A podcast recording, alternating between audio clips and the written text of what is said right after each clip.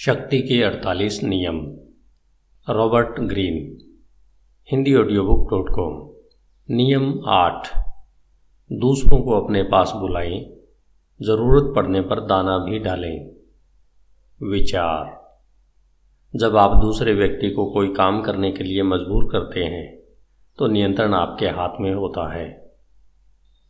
हमेशा ज़्यादा अच्छा यही होता है कि आपका विरोधी आपके पास आए और इस प्रक्रिया में अपनी योजनाएँ छोड़ दें। बहुत बड़ा प्रलोभन देकर उसे ललचाएँ, फिर उस पर हमला कर दें। तो रूप के सारे पत्ते आपके हाथ में होते हैं। शक्ति की कुंजी। यह नाटक इतिहास में बहुत बार खेला गया है। कोई आक्रामक लीडर बहुत से साहसी कदम उठाता है, जिससे वह बहुत शक्तिशाली बन जाता है। कुछ समय बाद वह शक्ति के शिखर पर पहुँच जाता है। लेकिन इसके कुछ समय बाद ही हर चीज़ उसके खिलाफ होने लगती है। उसके असंख्य दुश्मन आपस में गठबंधन कर लेते हैं। अपनी शक्ति को बनाए रखने की कोशिश में वह हर दिशा में लड़ता है, जिससे वह थक जाता है और अंततः उसका पतन हो जाता है। ऐसा होने का कारण यह है कि यह आक्रामक व्यक्ति कभी भी पूरे नियंत्रण में नहीं होता है। वह दो चार कदमों से ज़्यादा आगे तक नहीं देख पाता है। वह अपने साहसिक कार्यों के परिणामों को भी नहीं देख पाता है। क्योंकि उसे हमेशा अपने शत्रुओं के कदमों और अपने जल्दबाजी के कामों पर प्रतिक्रिया करनी पड़ती है। इसलिए उसकी आक्रामक ऊर्जा ही उसकी दुश्मन बन जाती है। शक्ति के संसार में आपको खुद से पूछना चाहिए, अगर नियंत्रण मेरे हाथ में नहीं है तो यहाँ से वहाँ भागने, समस्याएँ सुलझाने और शत्रुओं को हराने की कोशिश करने का क्या फ़ायदा है? मैं घटनाओं को नियंत्रित करने के बजाय उन पर प्रतिक्रिया करने में ही क्यों उलझा रहता हूँ? जवाब आसान है। शक्ति की आपकी परिभाषा ही गलत है।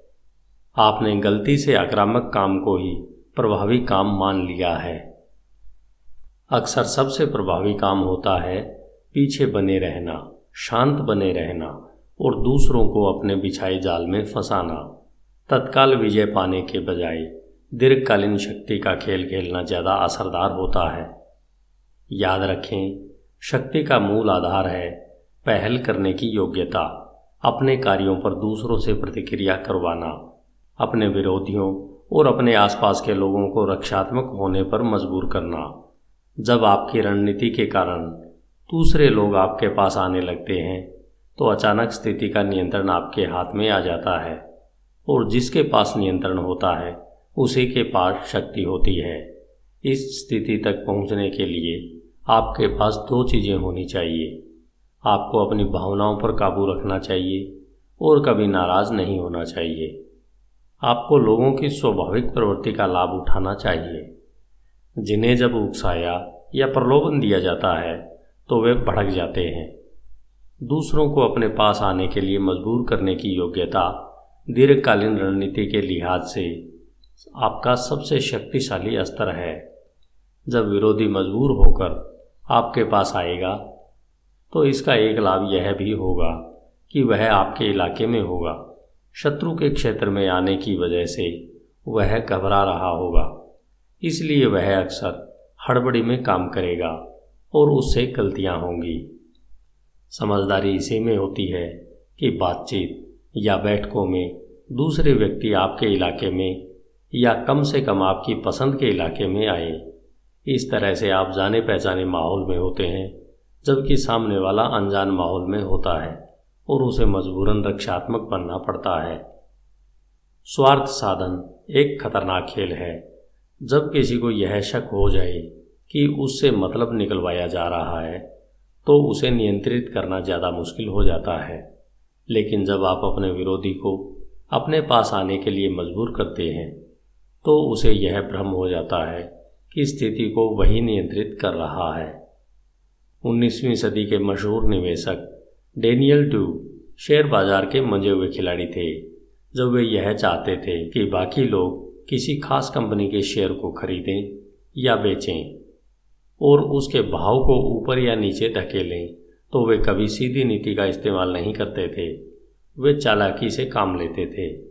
उनकी एक चाल यह थी कि वे वॉल स्ट्रीट के रास्ते में पड़ने वाले हर क्लब में जाकर कहते थे कि उन्हें जल्दी ही स्टॉक एक्सचेंज पहुँचना है।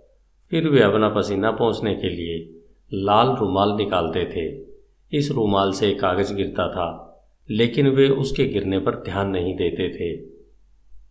क्लब के सदस्य हमेशा ड्यू के कदमों को भांपने की कोशिश करते थे, इसलिए उनके जाने के बाद वे लपक कर उस कागज़ को उठा लेते थे। उस कागज़ में किसी कंपनी के शेयर के बारे में गोपनीय जानकारी लिखी रहती थी। बात फैल जाती थी और सदस्य उस जानकारी के आधार पर धड़ाधड़ वह शेयर खरीदने बेचने लगते थे और इस तरह ड्यू के हाथों का खिलौना बन जाते थे। हर चीज़ इस बात पर निर्भर करती है कि आप जो दाना डाल रहे हैं, वह कितना मीठा है। अगर आपका जाल आकर्षक है तो आपके दुश्मनों की इच्छाओं और भावनाओं की उलझन उन्हें सच्चाई नहीं देखने देगी। उनका लोभ जितना बढ़ेगा, उन्हें उतना ही घुमाया जा सकता है। तस्वीर, शहद लगा भालू का फंदा। भालुओं का शिकारी अपने शिकार के पीछे दौड़ नहीं लगाता है। अगर भालू को यह पता चल जाए कि उसका पीछा किया जा रहा है तो उसे पकड़ना लगभग असंभव होता है। और मान लीजिए, अगर किसी ने उसे पकड़ भी लिया तो वह हिंसक हो जाएगा। इसलिए शिकारी भालू का पीछा नहीं करता है। इसके बजाय वह फंदे में शहद लगा देता है। वह भालू का पीछा करके खुद को थकाता नहीं है। वह भालू के पीछे भागकर अपनी जान जोखिम में नहीं डालता है। वह तो बस फंदा तैयार कर देता है और फिर इंतज़ार करता है। विशेषज्ञ की राय, अच्छे योद्धा, कभी दूसरों के पास नहीं जाते हैं, बल्कि दूसरों को अपने पास आने के लिए मजबूर कर देते हैं। यह दूसरों के खालीपन और खुद के भरे होने का सिद्धांत है। जब आप अपने विरोधियों को अपने पास आने के लिए प्रेरित करते हैं तो उनकी शक्ति हमेशा खाली होती है। जब तक आप उनके पास नहीं जाते, तब तक आपकी शक्ति हमेशा भरी होती है। खालीपन पर हमला करना, अंडे पर पत्थर मारने की तरह है।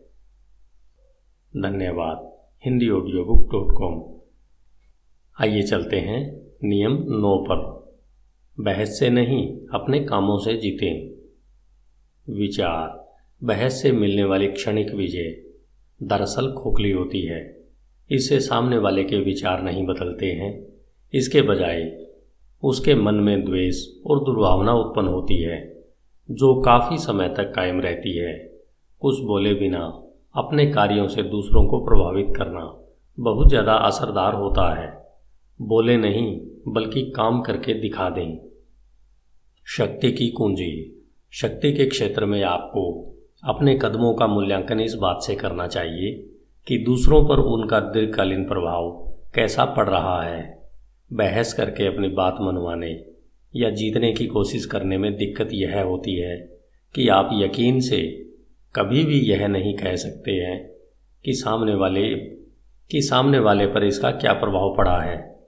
हो सकता है वह आपसे सहमत तो दिखे, लेकिन अंदर ही अंदर आपसे द्वेष कर रहा हो, या फिर शायद आपने अनजाने में कोई ऐसी बात कह दी हो जो बुरी लग गई हो।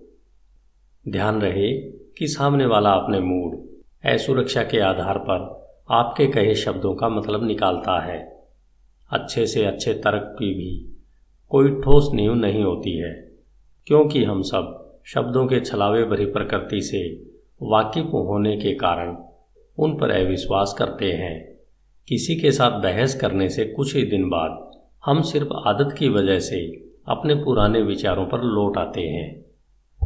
इस बात को समझ लें, शब्द चवन्नी के सो मिलते हैं। हर कोई जानता है कि बहस करने के आवेश में हम अपनी बात के समर्थन में कुछ भी कह सकते हैं। हम धार्मिक ग्रंथ का हवाला दे सकते हैं या ऐसे आंकड़ों का ज़िक्र कर सकते हैं जिनकी पुष्टि नहीं की जा सकती। इस तरह की हवाबाजी से कौन हम पर विश्वास कर सकता है? कार्य इससे कहीं ज़्यादा शक्तिशाली और अर्थपूर्ण होते हैं। वे हमारी आँखों के सामने होते हैं और हम उन्हें देख सकते हैं। कार्यों में चुभने वाले शब्द नहीं होते हैं और गलत निष्कर्ष की कोई संभावना भी नहीं होती है। सामने दिखाई देने वाले सबूत के साथ कोई भी बहस नहीं कर सकता, जैसा बाल्तेसर ग्रेशियन कहते हैं। सत्य आमतौर पर सुनाई नहीं दिखाई देता है। सर क्रिस्टोफर रेन, इंग्लैंड के पुनर्जागरण काल में इस बात के जीते जागते उदाहरण थे। उन्होंने गणित खगोल शास्त्र भौतिक शास्त्र और जीव विज्ञान में महारत हासिल कर ली थी। वे इंग्लैंड के सबसे मशहूर वास्तुविद थे। इस क्षेत्र में उनके लंबे करियर में उनके ग्राहकों ने उन्हें डिज़ाइन बदलने के बारे में बहुत से अव्यवहारिक सुझाव दिए। उन्होंने कभी ग्राहकों से बहस नहीं की या चुभने वाले शब्द नहीं कहे। उनके पास अपनी बात साबित करने के दूसरे तरीके थे। 1988 में रेन ने वेस्टमिंस्टर शहर के लिए एक शानदार टाउन हॉल का डिज़ाइन किया, लेकिन मेयर उसे संतुष्ट नहीं था।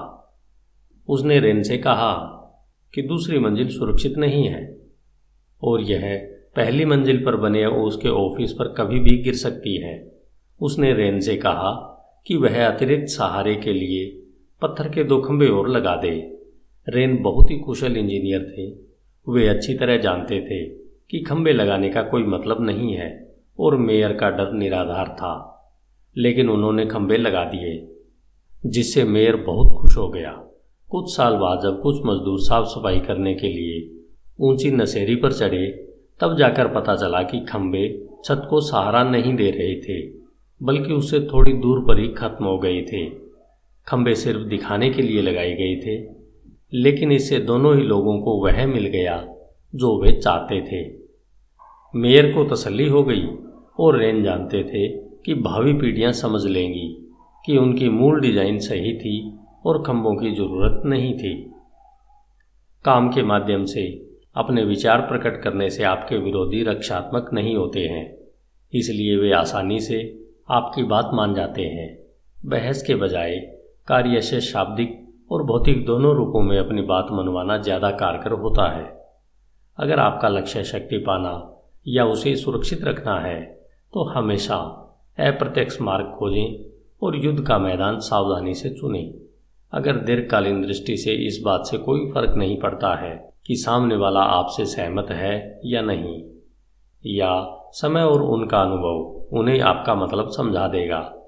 तो सबसे अच्छा यही रहेगा कि आप उन्हें समझाने की कोशिश ही न करें। अपनी ऊर्जा बचाएँ और वहाँ से चल दें।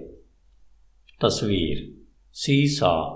बहस करने वाली ऊपर नीचे होते रहते हैं और कहीं भी नहीं पहुँच पाते हैं।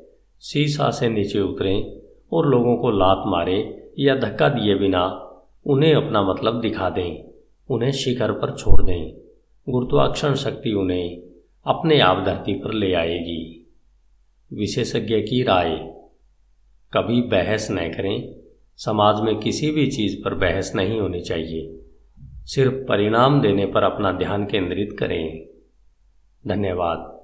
Hindi audio book dot com आइए चलते हैं नियम दस की ओर, जो है संक्रमण। दुखी और बदकिस्मत लोगों से बचें। विचार आप किसी दूसरे के दुख से मर सकते हैं। भावनात्मक अवस्थाएँ बीमारियों की तरह संक्रमण होती है। हो सकता है कि आपको लगे कि आप डूबते आदमी की मदद कर रहे हैं, लेकिन यह याद रखें कि ऐसा करके आप सिर्फ़ अपनी मुश्किलें बढ़ा रहे हैं। बदकिस्मत लोग बदकिस्मती को अपनी तरफ़ आकर्षित करते हैं। अगर आप उनकी मदद करेंगे तो बदकिस्मती आपकी तरफ़ भी आकर्षित हो जाएगी।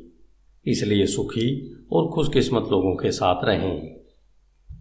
शक्ति की कुंजी। कुछ लोग दुर्भाग्यशाली होते हैं। ये लोग अपनी गलतियों के कारण नहीं, बल्कि परिस्थितियों के कारण दुर्भाग्य का शिकार होते हैं। ये हमारी मदद और सहानुभूति के हकदार हैं। लेकिन कई लोग दुर्भाग्य या दुख के शिकार नहीं होते हैं, बल्कि अपने विनाशकारी कामों और दूसरों पर बुरे प्रभाव के कारण दुर्भाग्य को स्वयं आमंत्रित करते हैं। इन लोगों की मदद करने के बारे में हमें सतर्क रहना चाहिए। हम यह सोचते हैं कि उन्हें मुश्किल से उबारना या उनकी आदतें बदलना नेकी का काम होता है। लेकिन अक्सर उनकी आदतें हम में आ जाती है और उनकी बजाय हम बदल जाते हैं। इसका कारण समझना आसान है। इंसान जिन लोगों के साथ रहता है, उनके मूड, भावनाओं और सोचने के तरीकों का उस पर बहुत प्रभाव पड़ता है। इस बात को समझ लें, शक्ति के खेल में यह बेहद महत्वपूर्ण है कि आप कैसे लोगों के साथ जुड़ते हैं। बुरा प्रभाव डालने वालों के साथ जुड़ने में जोखिम यह है कि आप अपना बहुमूल्य समय और ऊर्जा बर्बाद करेंगे। इसके अलावा, लोग जब आपको ऐसे लोगों के साथ उठता बैठता देखेंगे तो आपके बारे में उनकी राय अच्छी नहीं होगी। कभी भी बुरे प्रभाव के खतरों को कम न आंकें। बुरे प्रभाव का सिर्फ़ एक ही समाधान है, बचकर रहो। खतरा यह है कि बुरे प्रभाव डालने वाले ये लोग अक्सर ऐसा अभिनय करते हैं कि दोष उनका नहीं, बल्कि परिस्थितियों का है। इसलिए शुरुआत में यह देखना मुश्किल होता है कि उन्होंने दुखों को खुद आमंत्रित किया है। जब तक आप समस्या की हकीकत जान पाते हैं तब तक अक्सर बहुत देर हो चुकी होती है। आप इस तरह के खतरनाक संक्रमण से खुद को कैसे बचा सकते हैं? जवाब यह है कि आप लोगों का मूल्यांकन इस बात से न करें कि वे अपनी समस्याओं के क्या कारण बताते हैं, बल्कि इस बात से करें कि दुनिया पर उनका क्या प्रभाव पड़ता है। बुरा प्रभाव डालने वालों को इन बातों से पहचाना जा सकता है कि वे दुर्भाग्य को आमंत्रित करते हैं। उनका अतीत बहुत उथल पुथल वाला होता है। बहुत से लोगों से उनके संबंध टूट जाते हैं। उनके करियर अस्थिर होते हैं और उनके चरित्र में एक खतरनाक शक्ति होती है जिससे प्रभावित होकर आप अपनी तर्क शक्ति खो देते हैं। बुरा प्रभाव डालने वाले की इन विशेषताओं को देखकर पहले से ही सचेत हो जाएँ, उनकी आँखों में असंतुष्टि के भाव को देखना सीखें। सबसे महत्वपूर्ण बात यह है कि उन पर तरस न खाएँ और उनकी मदद करने की कोशिश में खुद न उलझ जाएँ, बुरा प्रभाव डालने वाले के पास से दूर भाग जाएँ, वरना आपको इसके परिणाम भुगतने पड़ेंगे। बुरे प्रभाव का दूसरा पहलू भी उतना ही सही है और इसे समझना शायद ज़्यादा आसान है। कुछ लोग अपने खुशनुमा स्वभाव स्वाभाविक उत्साह और बुद्धिमता के द्वारा खुशी को आकर्षित करते हैं। वे सुख का स्रोत होते हैं और आपको उनके साथ संबंध जोड़ना चाहिए, ताकि आप भी उनके सुख के हिस्सेदार बन सकें। भावनात्मक आदान प्रदान के सकारात्मक पहलू का लाभ लें। उदाहरण के लिए, अगर आप कंजूस हैं तो उदार लोगों के साथ रहें, ताकि उनके प्रभाव के कारण आपकी कंजूसी खत्म हो जाए। अगर आप निराशावादी हैं तो हंसमुख लोगों के आसपास रहें। अगर आप एकाकी हैं तो बहिर्मुखी लोगों के साथ दोस्ती करें। कभी भी ऐसे लोगों से न जुड़ें, जिनमें आपके जैसे दोष हों। इससे सिर्फ़ आपके दोष ही मज़बूत होंगे। सिर्फ़ सकारात्मक गुणों वाले लोगों के साथ जुड़ें। अगर आप ज़िंदगी में इस नियम पर चलेंगे तो आपको दुनिया की किसी भी दवा से ज़्यादा फ़ायदा होगा।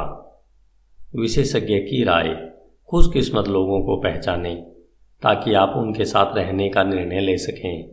बदकिस्मत लोगों को भी पहचानें, ताकि आप उनसे बच सकें।